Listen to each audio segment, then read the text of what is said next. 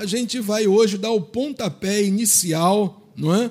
na nossa no nosso propósito de crescermos na revelação do livro de Apocalipse, né? E não é por acaso que a gente colocou esse tema, né? Apocalipse hoje, justamente porque é, a gente entende que as realidades que estão reveladas no livro de Apocalipse é para nós hoje, será para nós amanhã e depois da manhã e continuamente, né? Porque o fato muito importante que é necessário que eu e você saibamos de uma maneira muito clara nessa noite, que a melhor interpretação que nós possamos dar receber de Apocalipse é que Apocalipse ele foi escrita para toda a história da igreja do Senhor Jesus Cristo. Isso é muito muito claro e evidenciado. Desde a morte e da ressurreição de Jesus Cristo, é um livro que foi inspirado pelo Espírito Santo de Deus para edificação da fé do povo de Deus, para edificação da fé daqueles que professam Jesus Cristo como seu Senhor e Salvador. Então, portanto, o livro de Apocalipse é para nós hoje. Por que isso? Porque você vai ver agora na próxima tela né, que o subtítulo daquilo que Deus gerou no nosso coração para a gente desenvolver os ensinamentos de Apocalipse é justamente este, né? Vivendo em fé hoje. E o teu hoje é amanhã e depois da manhã e continuamente. Então, vivendo. E quando a gente fala de vivendo, eu estou falando de praticar, gente, de se posicionar naquilo que você recebe. E no nosso caso em especial, nós vamos nos posicionar, nós vamos praticar, nós vamos viver, nós vamos nos conduzir em fé hoje com base nas revelações das últimas coisas. E é muito importante a gente já ter essa clara concepção, porque quando a gente fala também de viver em fé hoje, a gente está falando de perseverança. Gente, eu vou te falar, uma das é, formas mais específicas e mais claras de Deus gerar em nós perseverança é nos mostrar a consumação de todas as coisas.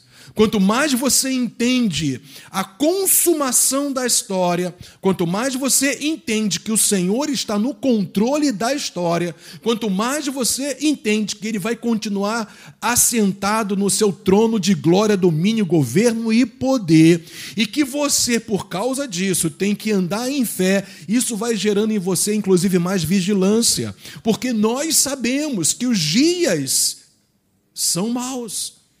E nos últimos tempos, os dias piorarão. Vai comigo no livro de Lucas, capítulo 18, isso vai ficar muito claro para você.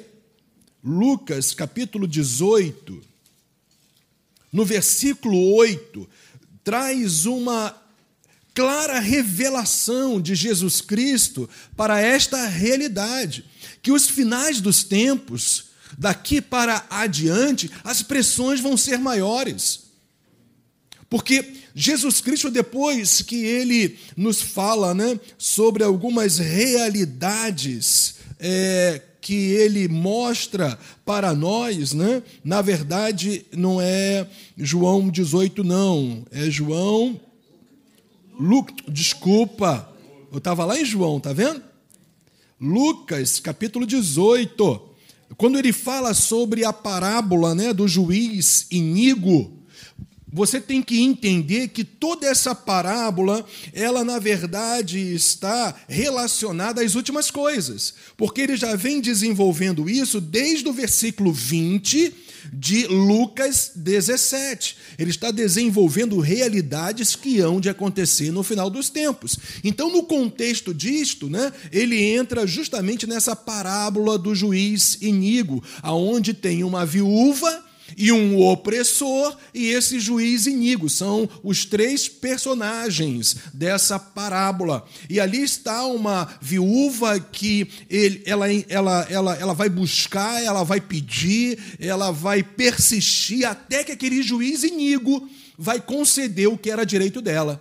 Então a parábola está fundamentado nisso. Só que você vai observar que no versículo 8, Jesus então diz assim: olha, para o desfecho daquilo que ele está desenvolvendo aqui em Lucas 18, digo-vos que, depressa, lhes fará justiça. A quem? Esses que perseveram, estes que persistem, estes que não abrem mão da sua herança, do seu direito em Cristo Jesus, ok? Aí ele fala: olha só, depressa, Deus vai fazer justiça a essas pessoas que perseveram.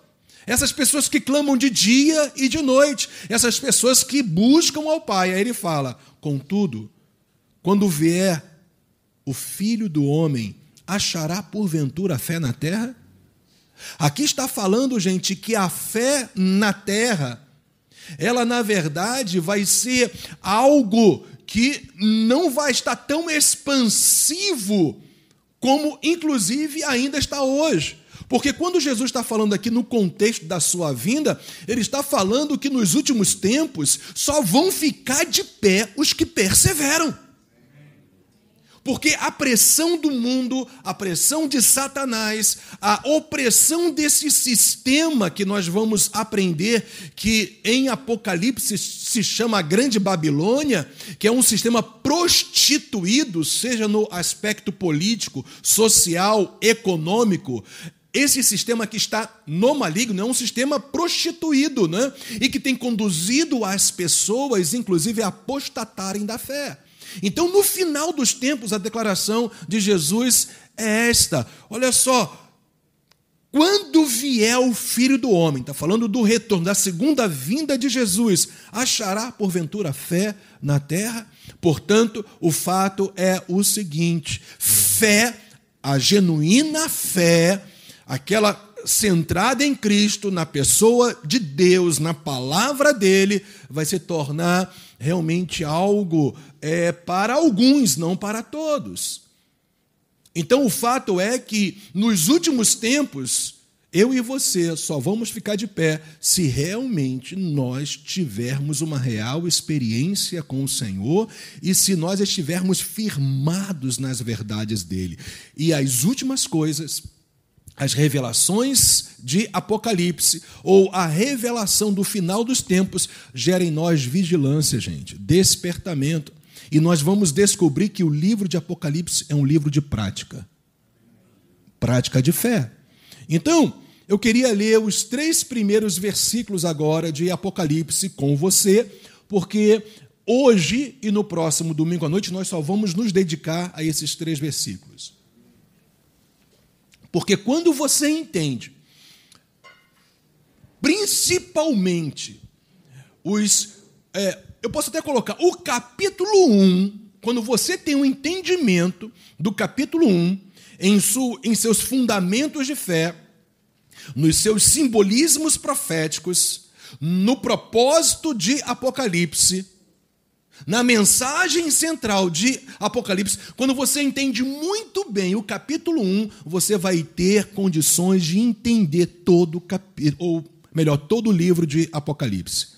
Então, por isso que a gente está orando para que o Espírito de Deus gere hoje revelação.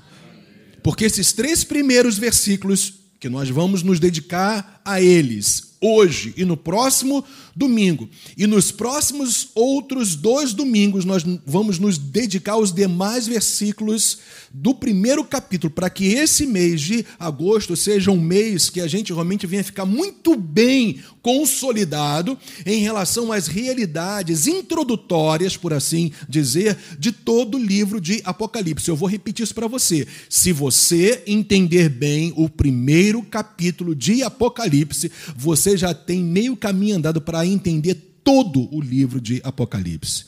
Então, vamos lá. Versículo 1 de Apocalipse, capítulo 1.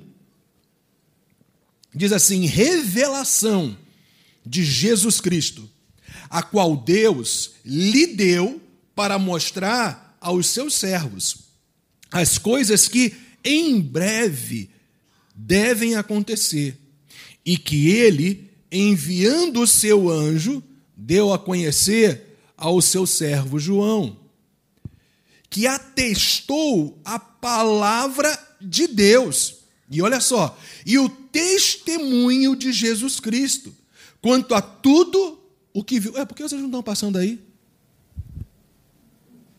Vocês não foram na minha. Vocês não foram na minha velocidade? Então vamos, volta lá para o. Vão lá. Vão no meu ritmo. Oi? Como que eu não mandei? Deixa eu. Vamos, vamos, vamos resolver agora um problema técnico operacional, juntamente com os meus meninos ali, que são demais. Vocês se esqueceram que eu estou enviando para o broadcasting lá o nosso e-mail. Tá tudinho lá. É só você abrir, baixar. O bom é que hoje vocês não vão precisar fazer nada, é só baixar e mandar ver que está tudo já dentro das nossas fontes que a gente sempre utiliza aqui. Tá bom? Para o pessoal ir acompanhando. Então, legal, gente. Eu vou ler esses três primeiros versículos enquanto eles colocam a tela. Esses meninos são demais. Eu queria que vocês aplaudissem, por favor. O Guilherme e o Gabriel. Eles são demais. Junto com a Manu. Manu tá mandando ver também. Ok? Então, olha só. E diz o versículo 3 ainda, eu vou ler aqui para vocês. Olha que promessa maravilhosa, gente. Bem-aventurado aquele que lê. E bem-aventurados, aqui está na, na nova versão atualizada, aqueles que ouvem as palavras da profecia e guardam as coisas nela escritas, pois o tempo está próximo. Então, voltando para o capítulo 1, melhor, para o versículo 1, coloca aí, Guilherme. Diz lá, juntos, hein? revelação de Jesus Cristo, a qual Deus lhe deu para mostrar aos seus servos as coisas que em breve devem acontecer, e que ele, enviando o seu anjo, deu a conhecer ao seu servo João. O versículo 2 então diz que atestou a palavra de Deus, João, o apóstolo João, e o testemunho de Jesus Cristo quanto a tudo que João, o apóstolo, viu, evidentemente debaixo da revelação de Deus. E o versículo então 3 traz essa promessa extraordinária para todos aqueles que leem e também ouvem as palavras das profecias apocalípticas e guardam essas profecias, essas revelações do final dos tempos, nela escritas, ou seja, na profecia de Apocalipse, pois o tempo está próximo. Então, é importante agora a gente já ter um entendimento panorâmico do livro de Apocalipse, ok? Então, eu quero mostrar para vocês agora a visão panorâmica deste livro em sete divisões. William Hendricks, ele foi para mim uma das pessoas que melhor assim é, é, trouxe uma estruturação em termos de sessões, de partes, de divisões no livro de Apocalipse. E é ele justamente que nos dá esses parâmetros que a gente vai ver agora juntos. Né? É claro, adequados àquilo que a gente vai desenvolver. Eu coloquei um dado ou outro, mas a estrutura, né, essas divisões, a gente tirou ju é, justamente assim através aí da sabedoria de William Hendricks. E ele então, vamos lá, na primeira sessão, é, Apocalipse, dos capítulos 1 a 3, ele vai estar, na verdade, muito é, focado nos sete candelabros, ou nas traduções é, anteriores nos candeeiros. É a mesma coisa. Os sete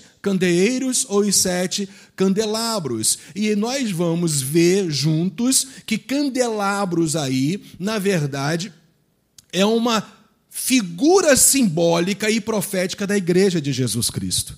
Candelabros, sete candelabros aí, na verdade, se referem às sete igrejas da Ásia para quem foi é, direcionada, ou foram, ou foi mesmo, direcionada é, às revelações de Apocalipse. João, pelo Espírito Santo, né, através de uma aclaração de Deus, que envia um anjo para revelar todas essas coisas para ele, mas também há um endereçamento específico, que na verdade é para as sete igrejas da Ásia. O sentido sete, como nós vamos ver claramente, traz a ideia de completude, algo completo perfeito ou algo perfeitamente completo. Então, o fato é que essas sete igrejas da Ásia, que são representadas profeticamente como candelabros, ok? Porque a Bíblia fala que nós somos a luz do mundo e candelabro está falando de iluminação, tá certo? Então, o fato é que essas sete igrejas elas representam a, a, a, a história da igreja do Senhor em todas as suas eras. Por isso, apesar de haver outras igrejas na Ásia Menor, pelo Espírito Santo, por uma clara ação de revelação de Jesus para João, ele só endereça especificamente as sete igrejas, apesar de existirem outras igrejas na Ásia Menor, outras igrejas locais. Mas por que isso? Evidentemente tem um propósito. Justamente porque o sete, e a gente vai ver muito isso em Apocalipse, é um, é um, é um número estratégico profeticamente para mostrar, repito, algo que é perfeito e completo. Então, sete candelabros está falando, na verdade, de uma revelação plena e total para toda a igreja do Senhor em toda a sua era e em toda a sua história. E nós vamos ver que esses sete candelabros, ou esses sete candeeiros, essa primeira sessão de Apocalipse está do capítulo 1 ao capítulo 3. E aí nós vamos ver Cristo tendo o controle da igreja em suas mãos. Na verdade, esses três primeiros capítulos demonstram, revelam que Jesus Cristo é o Senhor da igreja. É o Senhor para encorajar, é o Senhor para edificar, é o Senhor para consolar, é o Senhor para corrigir, é o Senhor para julgar, porque Jesus é o cabeça, Jesus é o Senhor da igreja. Então, esses primeiros três capítulos revelam, mostram, mostram justamente isso, que Jesus Cristo tem o controle da igreja em suas mãos. Eu quero te dizer que você está nas mãos do Todo-Poderoso. A tua vida, a nossa vida, nós como igreja do Senhor Jesus Cristo, nós estamos nas mãos do Senhor. Aleluia. O profeta Isaías inclusive chegou a dizer que os nossos nomes estão gravados nas mãos do Senhor. E isso é uma revelação profética que o Senhor tem um controle sobre a sua vida. O diabo não controla mais a sua sua vida. A história não controla mais a sua vida, as circunstâncias não controlam mais a sua vida. Quem controla a sua vida é o Senhor da igreja, o cabeça da igreja, Jesus Cristo. E é isso que está revelado para nós nos três primeiros capítulos de Apocalipse. A segunda sessão de Apocalipse são os sete selos. E os sete selos, dos capítulos 4 a 7, já vai demonstrar a perseguição do mundo contra a igreja do Senhor Jesus Cristo, que na verdade aconteceu em todas as eras. Quando foi que a igreja não foi perseguida? Quando foi que a igreja, de uma maneira ou de outra, num nível ou outro, não foi oprimida de alguma forma? O fato é, gente, que nós somos inimigos do mundo. O verdadeiro crente em Jesus Cristo, ele não é amigo de um sistema maligno que é o próprio mundo. Por isso que sempre houve opressão, repito, em alguns momentos muito mais opressores, por assim dizer. Nós sabemos que, inclusive, há nações hoje que é, é, cristãos estão morrendo pela sua fé, estão sendo torturados pela sua fé, estão sendo pressionados a apostatar da fé, a negarem a sua fé em Cristo, porque simplesmente um dia eles professaram o Senhor Jesus como seu único e suficiente Salvador. E existem nações com determinados tipos de governos ditatoriais, ou até mesmo, por que não dizer, malignos, que querem justamente impedir que pessoas professem a sua fé em Jesus Cristo. Isso aconteceu nos tempos bíblicos, aconteceu durante toda a história da igreja, tem acontecido isso isso e ainda vai, gente, acontecer no final de uma maneira muito mais opressora. Então, aquele que pensa estar de pé, cuide para que não caia.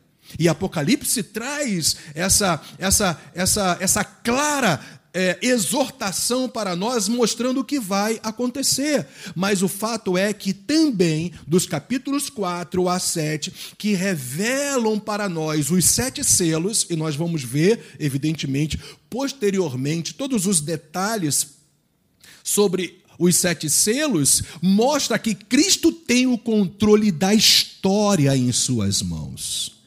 Porque nós vamos ver ali efetivamente é o mundo, Satanás se levantando contra a igreja do Senhor Jesus Cristo, mas lá está o Senhor governando, dominando e sendo o Senhor da história e protegendo os seus, que tem na sua fronte a marca, o selo de que são de Cristo Jesus. Evidentemente, a marca na fronte é é, é, é, mais um simbolismo profético para mostrar aqueles que foram selados pela presença do Espírito Santo de Deus. Paulo fala que nós fomos selados pelo Espírito para o dia da redenção, gente. O Espírito de Deus está em você, você pertence ao Senhor, você é habitado pelo Espírito de Deus, você é propriedade exclusiva de Deus, aleluia. E Apocalipse, apesar de todas essas pressões, essas dificuldades todas, tudo isso está debaixo da ação soberana do Senhor Jesus Cristo. Eu quero te dizer que o inferno, os governos, as autoridades, as situações, tudo o que acontece no mundo não está acontecendo fora do controle do Senhor da igreja, tudo está debaixo do senhorio do Todo-Poderoso, que é o Senhor que venceu a própria morte. E os capítulos 4 a 7 demonstram e revelam isso para nós. A terceira sessão de Apocalipse são as sete trombetas. É muito interessante que quando o Cordeiro de Deus, o único, como está escrito nesses capítulos anteriores, que, é, que foi digno e é digno de abrir os selos, quando chega no último selo, o sétimo selo, então justamente inicia-se agora as revelações das sete trombetas. E as sete trombetas agora é justamente o juízo de Deus contra o mundo que perseguiu a sua igreja. Portanto, dos capítulos 8 a 11, estão revelados para nós as sete trombetas, que falam de um juízo parcial do Senhor sobre o mundo. Porque enquanto o mundo está debaixo de um juízo parcial, e você já vai entender isso, a igreja está sendo protegida pelo Senhor Jesus Cristo. E essa proteção fala que o Senhor vai te conduzir em vitória até o fim. Essa proteção fala que Jesus vai vingar aqueles que se levantam contra o seu povo. Portanto, os capítulos 8 a 11 é essa terceira sessão das revelações das sete trombetas que justamente demonstram e mostram que o Senhor vai estar derramando um juízo parcial, porque você vai ver que simbolicamente ali vai estar dizendo sempre que a terça parte da terra, a terça parte do mar, a terça parte dos rios, a terça parte da humanidade. Então, sempre está associado a uma parte do mundo que está sendo julgada. Por isso que eu falei para vocês, eu estou mostrando para vocês aqui hoje, que o fato é que esses capítulos de 8 a 11 revelam o juízo parcial do Senhor ainda sobre o mundo. E aí nós vamos para a quarta divisão do livro de Apocalipse, que nos revelam não o quarteto fantástico, mas o quarteto do mal que vão dos capítulos 12 a 14. E esses capítulos eles trazem uma clara revelação, escutem, da motivação, do anseio, do desejo de Satanás, da besta, que é o anticristo, é a mesma coisa, anticristo e besta, e, você vão, e vocês vão entender por que a Bíblia relaciona o anticristo como uma besta e também o falso profeta, que é a segunda besta, mas ele aí é o falso profeta. E a grande Babilônia, como já falei anteriormente, que é todo um sistema prostituído, seja na área política, econômica e social. E a gente sabe que é exatamente esta a história de um mundo sem Deus. Um mundo que não está debaixo do governo de Deus. É um mundo que está no maligno. É um mundo que está debaixo de uma ação é, direta de Satanás. Por isso, um mundo prostituído em relação aos valores do reino de Deus. Por isso que a Bíblia chama, e nós vamos entender melhor isso, né? Esse mundo que está no maligno de grande Babilônia, porque Babilônia, em todas as revelações bíblicas representa justamente rebelião contra a vontade e o querer de Deus. Vocês, é claro, vão logo se lembrar da Torre de Babel. E a Torre de Babel ela foi construída justamente aonde é Babilônia. Eu estou falando agora em termos geográficos. Por isso que Babel, Babilônia, desde o seu início, da sua origem, se tornou um termo profético de um povo, de um sistema prostituído, ou seja, que anda na rebelião contra Deus. Porque a Bíblia fala que o Senhor, quando criou o mundo, ele estabeleceu uma ordem: crescei e multiplicai-vos. Evidentemente que é, é, é, é uma, uma equação exata. À medida que famílias iam crescendo, elas teriam necessidade também de estender os seus territórios. E isso, é claro, ia evidentemente expandindo as pessoas sobre a face da terra. Quanto mais uma propriedade de tantos quilômetros quadrados né, estava ali habitada, conforme ia crescendo, evidentemente famílias povos teriam que ir se expandindo para outras terras. Então, esse foi o propósito de Deus desde o início da criação. Foi o plano original dele: que nós crescêssemos em número e também nos multiplicássemos em número, se expandindo sobre a face da terra, porque o Senhor criou a terra para nós.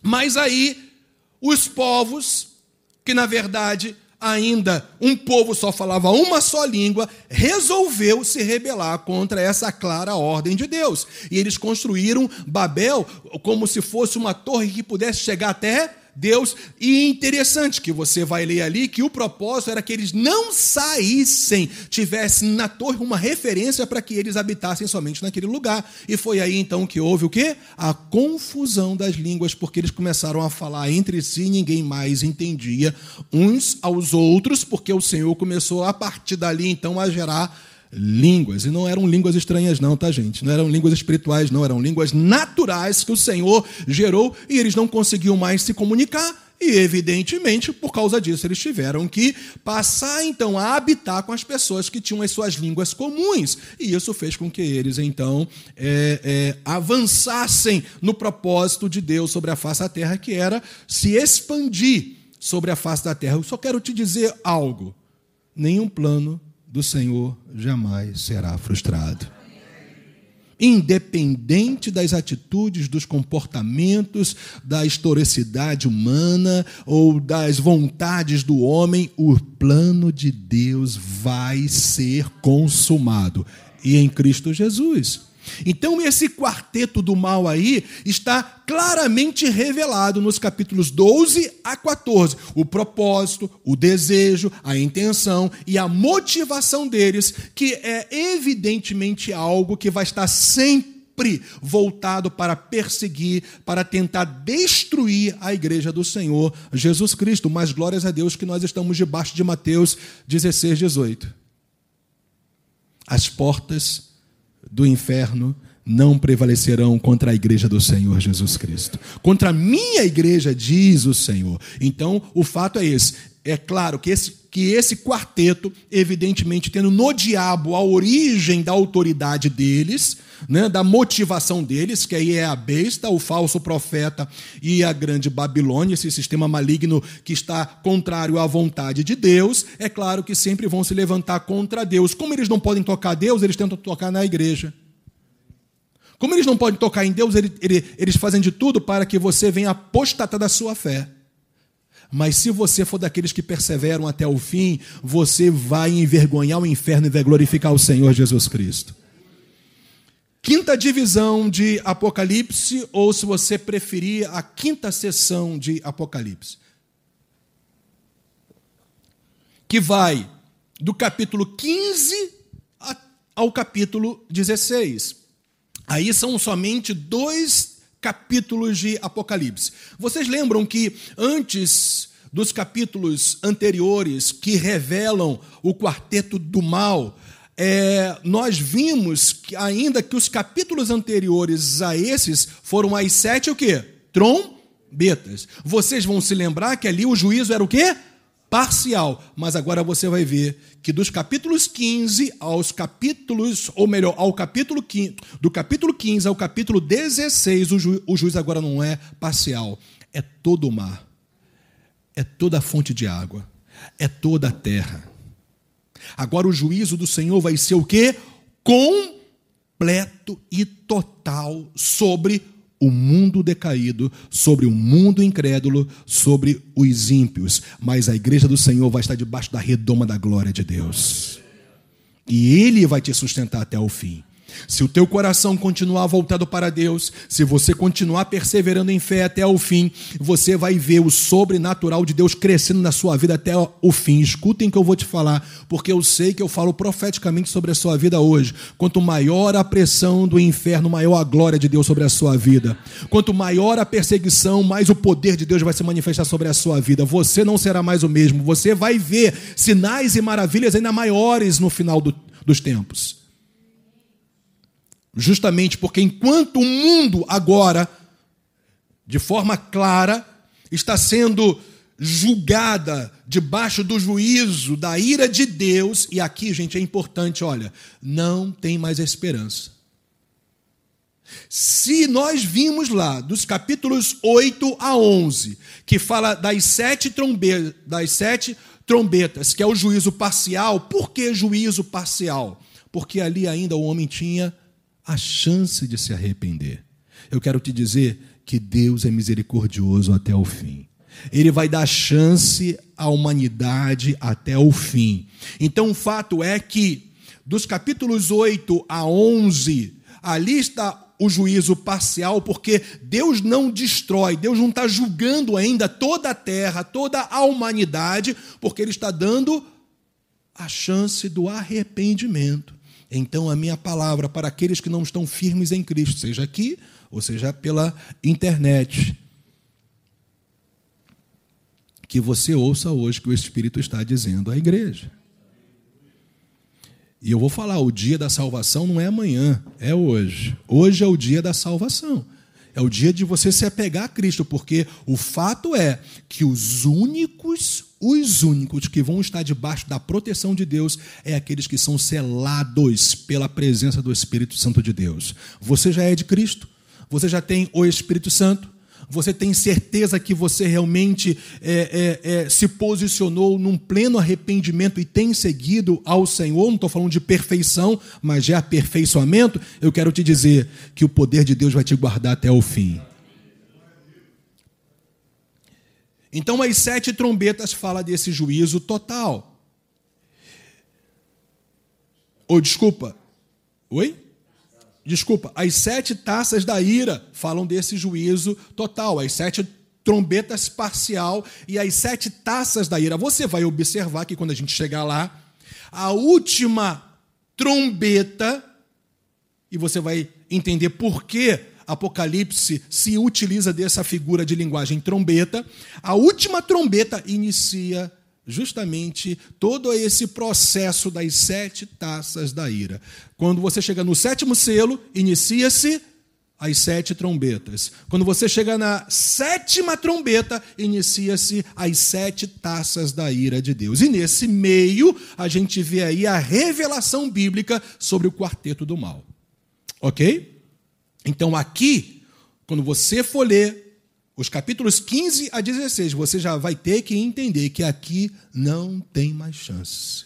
Aqui é juízo de Deus para todos os rebeldes, para todos aqueles que viram os sinais de Deus acontecendo, a igreja proclamando, um povo fiel, apesar da tribulação, apesar da pressão, continuou firme, proclamando o evangelho do Senhor, pessoas sendo martirizadas por amor a Cristo, pessoas firmes na fé, proclamando o evangelho do Senhor, e ainda assim, Deus mandando o juízo, que eram sinais que na verdade era para o arrependimento, para que o mundo visse que eles precisavam ter Deus na, na vida deles mas vai chegar no capítulo 15 e você vai ver que essas pessoas, apesar de todas as oportunidades que Deus deu ao longo da história da igreja, eles vão continuar escarnecendo de Deus no final.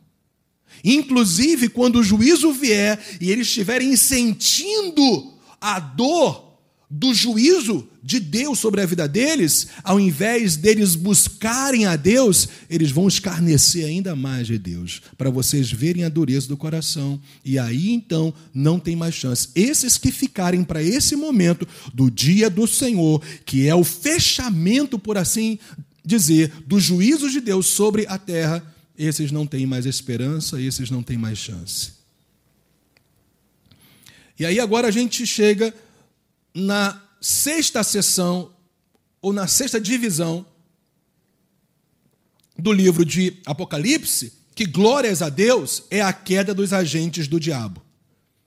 Você vai ver dos capítulos 17 a 19, e você, numa sentada só ali, você lê aqueles, esse, esses três capítulos. Eles são muito objetivos, mas mostram justamente aí a queda da besta, que é o anticristo, que é uma figura é uma figura que é, vai ser um líder civil mundial, enganador, inclusive com os sinais.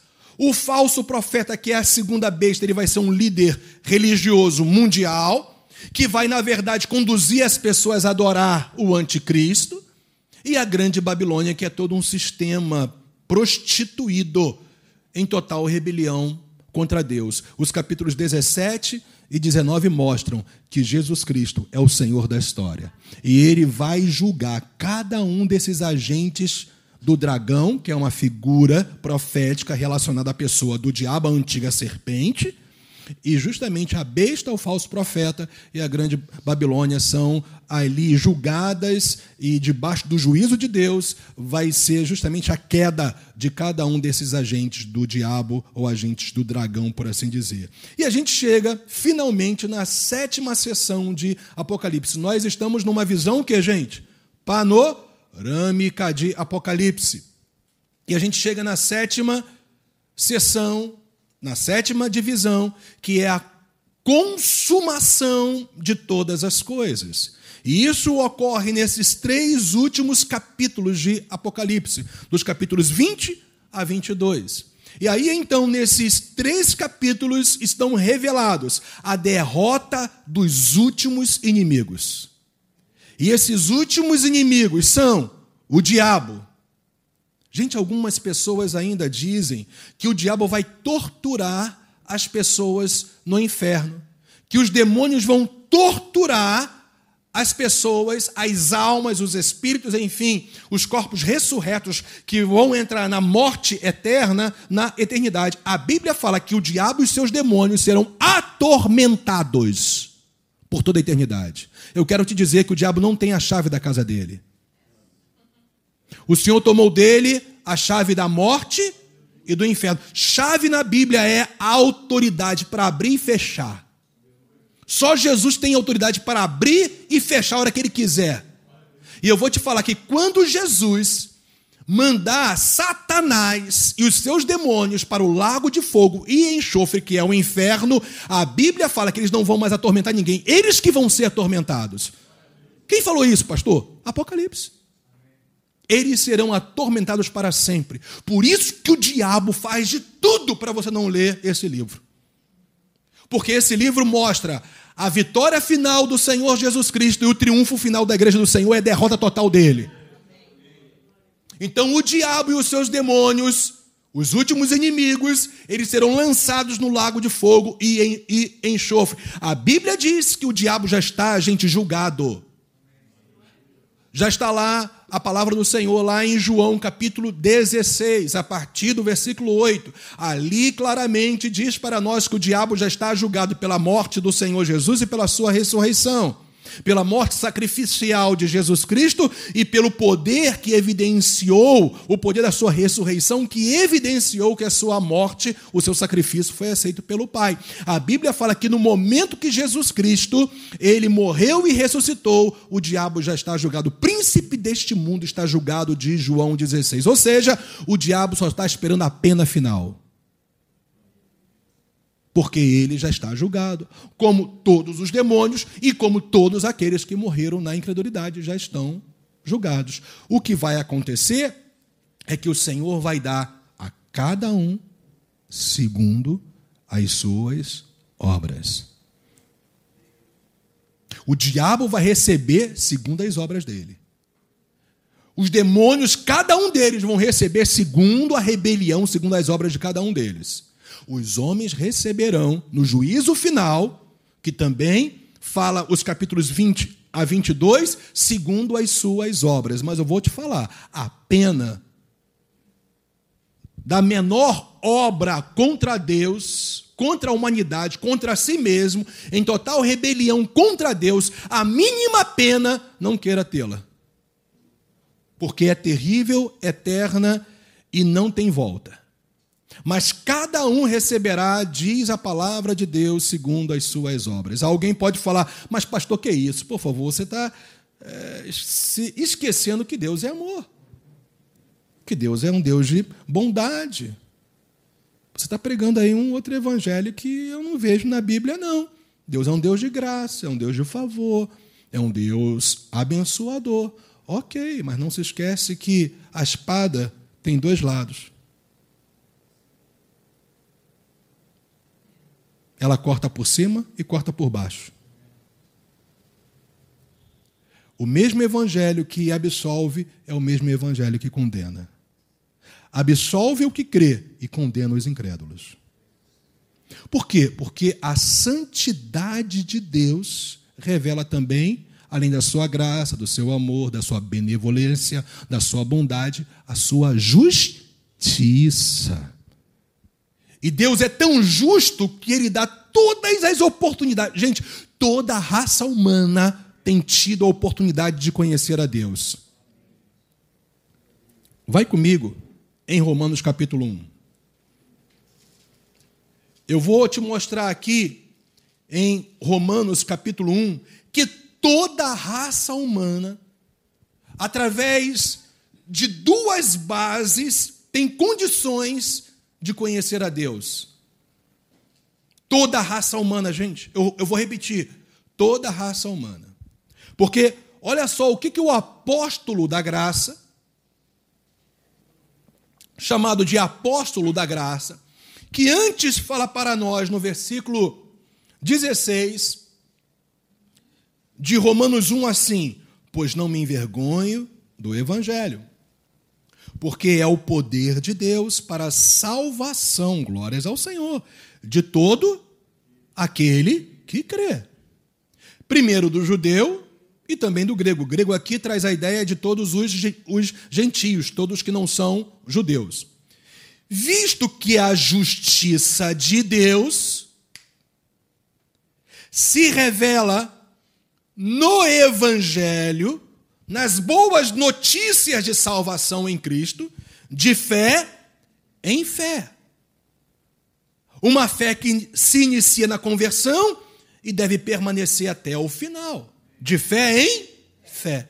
Por isso que o apóstolo Paulo, então, ele estabelece a doutrina da justificação pela fé, declarando o que Abacuque já tinha dito no capítulo 2, versículo 4 do seu livro profético. Ele vem e diz: O justo, como está escrito, o justo viverá por fé. Desde o dia que você recebe o Senhor Jesus como seu único e suficiente Salvador, agora você vive não pelo que você vê, você não se move com é com base nos seus sentidos naturais, você agora se move debaixo de uma crença total naquele que te salvou e te criou para a glória dele.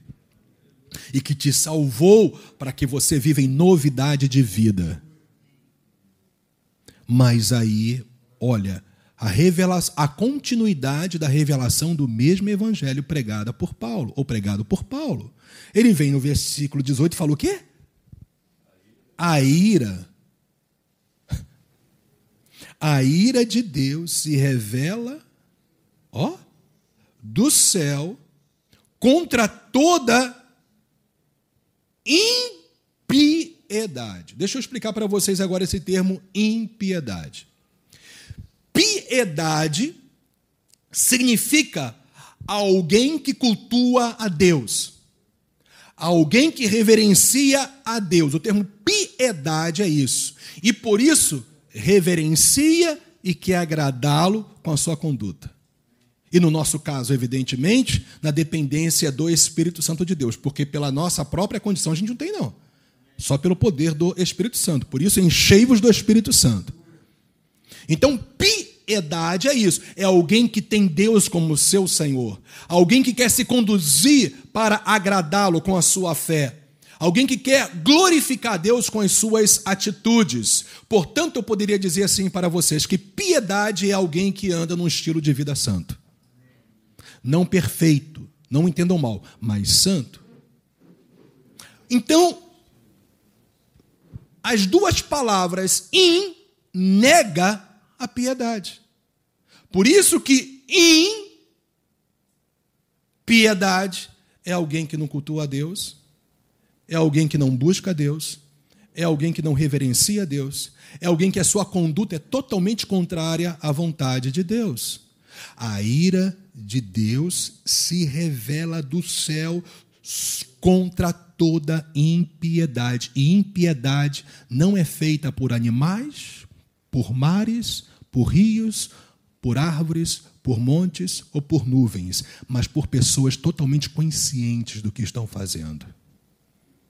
Elas sabem o que é adultério. Elas sabem o que é mentira. Elas sabem o que é corrupção. Elas sabem o que é roubo. Elas sabem o que é perversão sexual. Elas sabem o que é falar mal de outra pessoa. Elas sabem o que é idolatria. Elas sabem o que é substituir Deus por uma imagem. Elas sabem, de uma maneira ou de outra, vou, e a, a Bíblia prova isso, as pessoas sabem. E impiedade é negar uma vida que busca Deus. Está claro?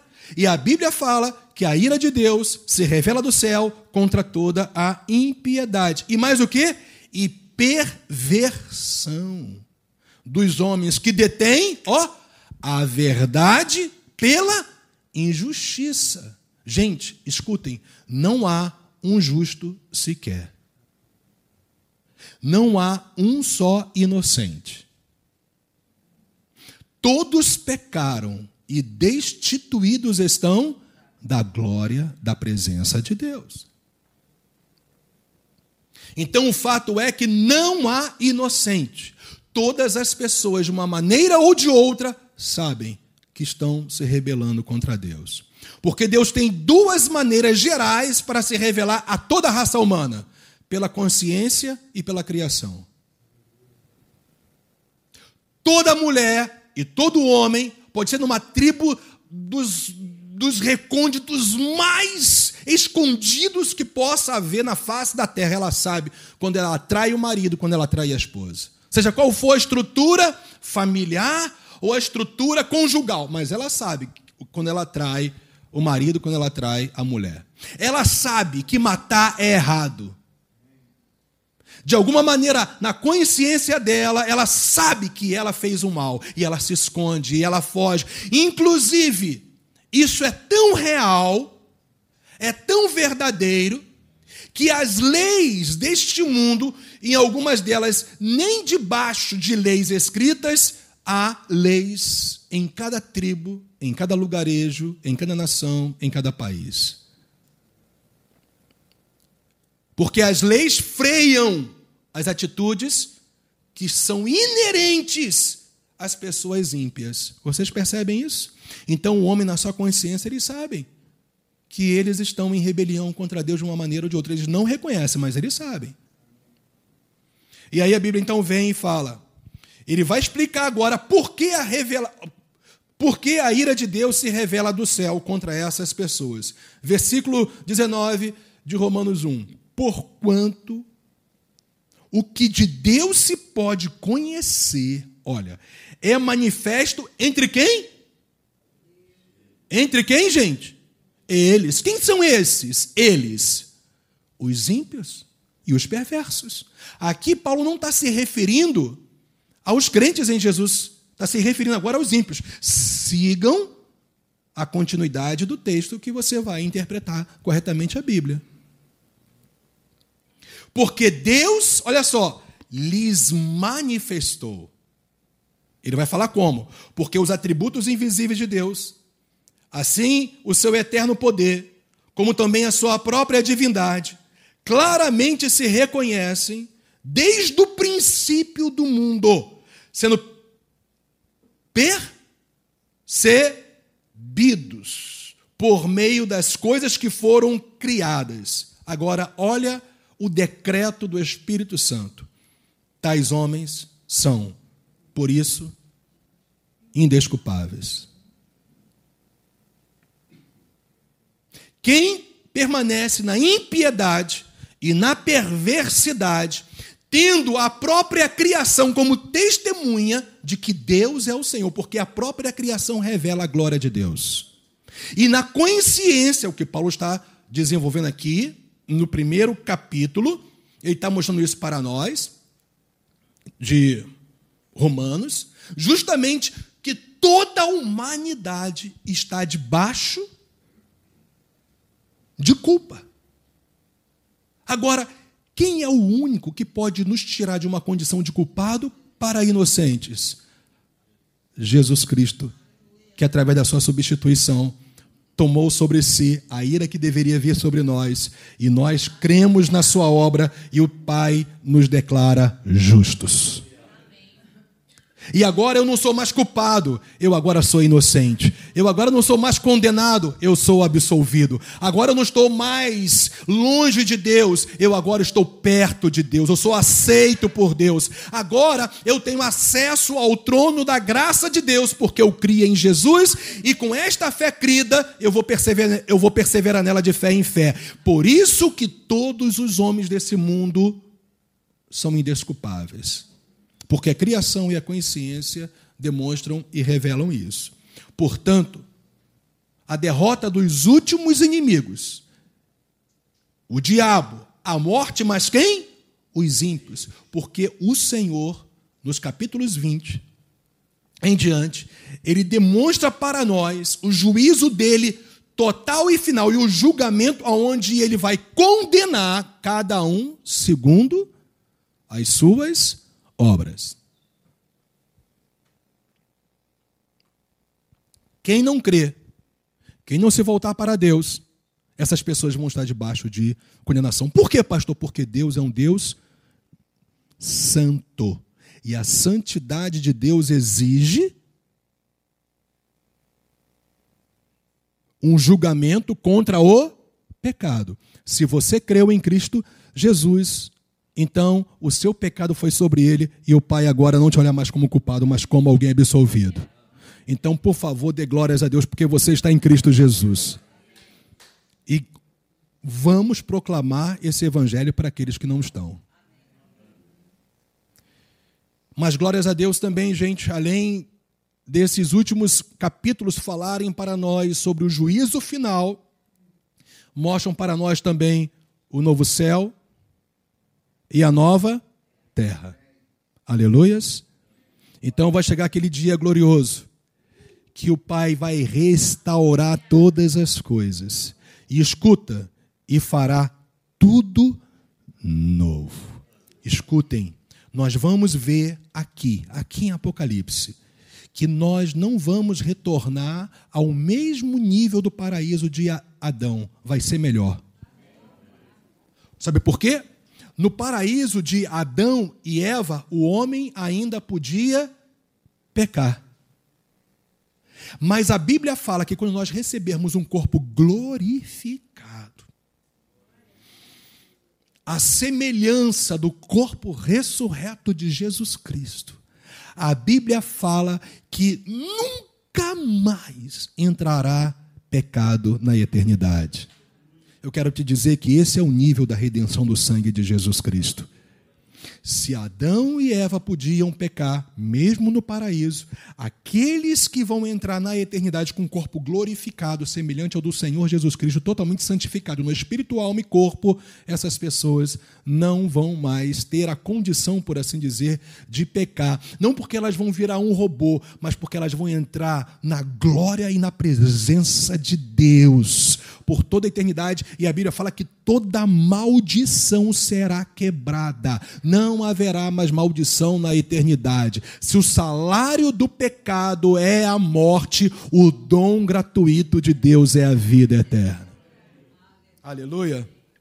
Glória a Deus. Eu queria finalizar por hoje mostrando razões injustificáveis para não ler Apocalipse.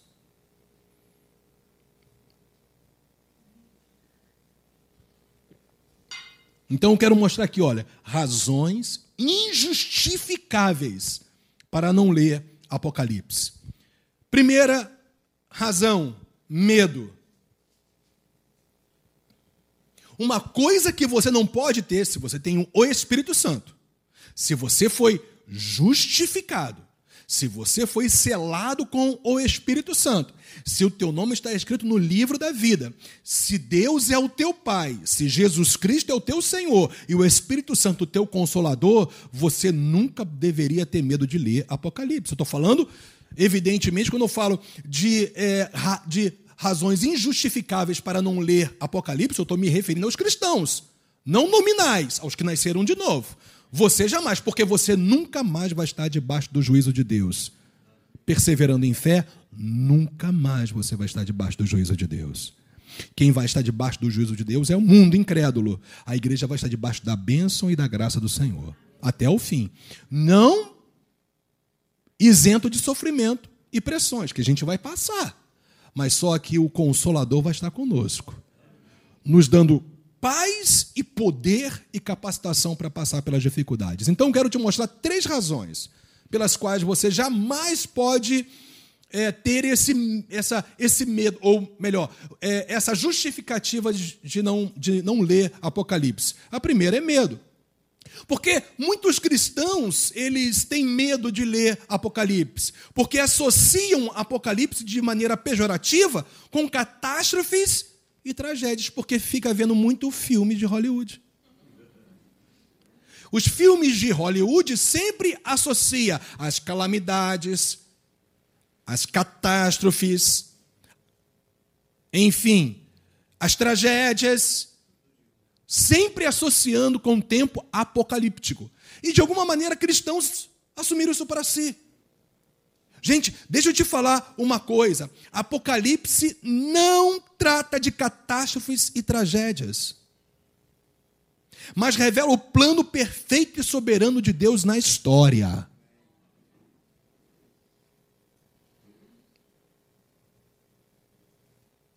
Todos os juízos de Deus sobre a terra, que trarão é, o julgamento dele nunca associe a calamidades, a catástrofes ou a tragédias do acaso. É Deus julgando o mundo incrédulo. Mas você que está em Cristo, você é menina dos olhos de Deus. Ouviram isso? Você é a menina dos olhos de Deus. Deus zela por você como você zela pela menina dos seus olhos. Você sabe quando você vai fazer um exame no oftal e aí aquela parece que né, aquela luzinha que não tem nada, aí você fica ali, você tem que ficar com os olhos abertos porque instintivamente você protege a menina dos seus olhos, os seus olhos. Aquele soprinho daquele, quase, Parece que o mundo vai acabar para alguns. Eu não sou macho, eu sou. Mas o fato é que você instintivamente protege assim de maneira total a menina dos seus olhos, a sua visão.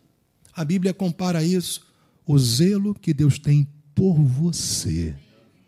Então, juízo é para o mundo incrédulo, para você é graça, é consolo, é a paz de Deus, é a ação provedora, miraculosa e, sobrenatural do Senhor sobre a sua vida. Então, por favor, não tenham medo de ler Apocalipse, porque Apocalipse não é um livro de tragédias, catástrofes, calamidades. É um livro que revela o plano perfeito e soberano de Deus, que inclui o juízo sobre o mundo ímpio e a bênção e a graça dele sobre o seu povo. Segunda, ainda, eu ainda falo aqui, olha, que Apocalipse é a revelação da glória, majestade, do poder do Senhor Jesus Cristo e do triunfo final da sua igreja. Como que você vai ter medo de ler um livro desse? Você que está em Cristo. Se você não estiver em Cristo, eu estou falando e declaro, você está em perigo. Pessoal que está conosco pela internet, você está em perigo. Está em campo minado. Se você não recebeu Jesus como seu único e suficiente Salvador ainda, você está em terreno minado. Mas se você está em Cristo, quando você olha para Apocalipse, você vê a revelação da glória de Jesus Cristo. Você vê a majestade de Jesus Cristo. Você vê o poder soberano do Senhor Jesus Cristo e vê você como igreja triunfando até o fim. Então não tenha medo de ler Apocalipse, porque o maior interessado que você não leia Apocalipse é um enganador. É Satanás. É o diabo, é a antiga serpente porque ele sabe que Apocalipse fala do final dele e da glória da igreja do Senhor Jesus Cristo. Apocalipse fala de um sistema que vai acabar e vai se estabelecer o reino do Senhor por toda a eternidade. Então leia Apocalipse.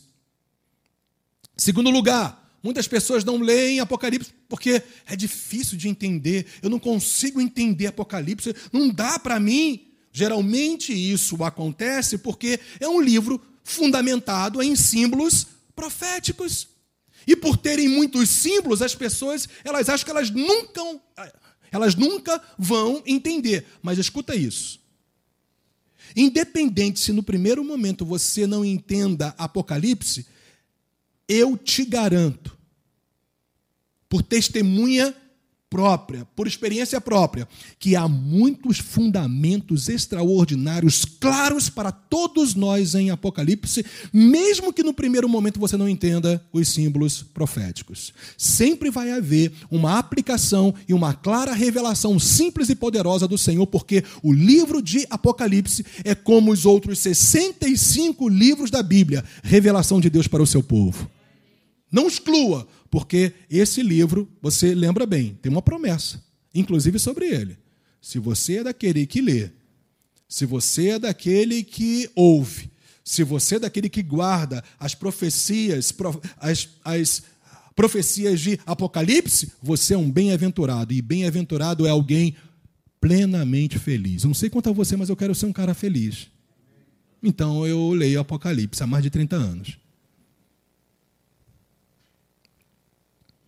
Então aí é importante eu estabelecer para você isso. Quanto mais lemos, relemos e lemos novamente Apocalipse, na dependência, é claro, do Espírito Santo, evidentemente, à luz dos demais livros bíblicos, mais claros vão ficando os significados dos símbolos proféticos. Você só precisa deixar de ser preguiçoso. Lê toda a Bíblia e lê Apocalipse, você vai ver que, inclusive, os símbolos proféticos, muitos deles já são tratados no contexto de toda a Bíblia. Se você é um leitor da Bíblia, incluindo Apocalipse, você é alguém que vai entender os símbolos proféticos de Apocalipse. Então, carinhosamente, como um pai, não seja preguiçoso. Leia a Bíblia. Leia Apocalipse na dependência do Espírito Santo, que você vai ver que a Bíblia se auto-explica explica. Amém, gente? A Bíblia se auto, se auto explica. Em último lugar, a última razão, eu encerro aqui hoje, que muitos não leem Apocalipse porque acham que Apocalipse é um livro enigmático, um livro um tanto quanto oculto, um livro que está sempre por detrás de véus algo que não é desvendável. Então as pessoas, elas têm a justificativa de não lerem Apocalipse, mas graças a Deus isso vai acabar no nosso meio, aleluia. Pelo menos aqui em Jardim Caraí, e aqueles que vão receber essa palavra também. Nós vamos perceber que, se você tinha essa noção que o livro de Apocalipse é um livro de mistérios ocultos, você vai ter a clareza disso aqui, olha. Certamente esta é uma das razões mais infundadas para não se ler Apocalipse, pois trata-se de um livro de revelação e não de mistérios ocultos.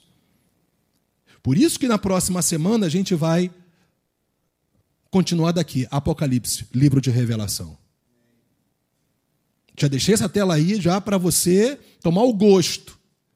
Porque você vai perceber que o livro de Apocalipse não é um livro de mistérios ocultos, um livro, um livro enigmático, mas é um livro de clareza, de revelação. Afinal, como nós vamos ver na próxima na próxima ministração, que revelação vem do grego apocalipse, que justamente significa algo que antes estava oculto e que foi desvendado. O livro de Apocalipse não é um livro que encoberta, não é um livro encoberto, mas é um livro que o Espírito Santo tirou o véu e nós podemos enxergar claramente a vontade revelada de Deus através do livro de Apocalipse. Então, que você jamais, jamais possa ter essas, essas três razões na sua mente, no seu coração, para não ler Apocalipse, porque são realmente três razões injustificáveis à luz da palavra de Deus: medo, difícil de se entender, e um livro de mistérios ocultos. Não é. Apocalipse é um livro que revela o plano perfeito de Deus para mim e para você. Amém? Vamos ficar de pé?